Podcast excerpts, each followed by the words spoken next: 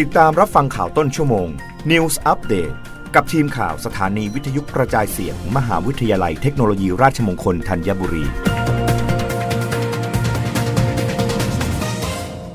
รับฟังข่าวต้นชั่วโมง โดยทีมข่าววิทยุราชมงคลธัญบุรีค่ะ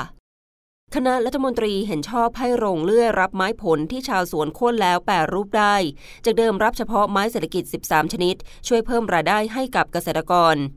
นางสาวรัชดาธนันเดเรก รองโฆษกประจำสำนักนายกรัฐมนตรี เปิดเผยภายหลังการประชุมคณะรัฐมนตรี เมื่อวันที่ 6 กันยายน 2565 ว่า คณะรัฐมนตรีทบทวนมติเดิม เมื่อวันที่ 25 มกราคม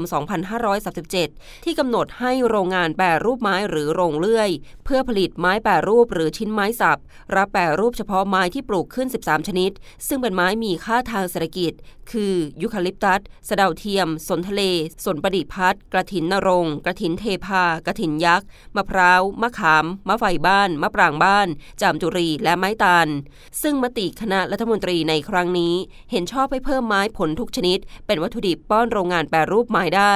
ซึ่งไม้ผลเหล่านี้ต้องปลูกในที่ดินที่มีเอกสารสิทธิตามประมวลกฎหมายที่ดิน เช่นโฉนดที่ดิน หนังสือรับรอง การทำประโยชน์แบบแจ้ง การครอบครองที่ดิน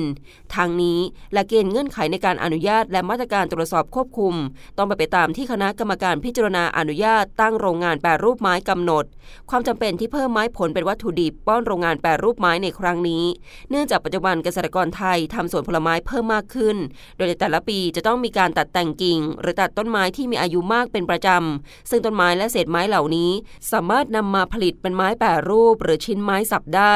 อีกทั้งยังเป็นการช่วยเหลือเกษตรกรชาวสวนผลไม้ให้มีรายได้เพิ่มขึ้นจากการขายไม้อีกด้วย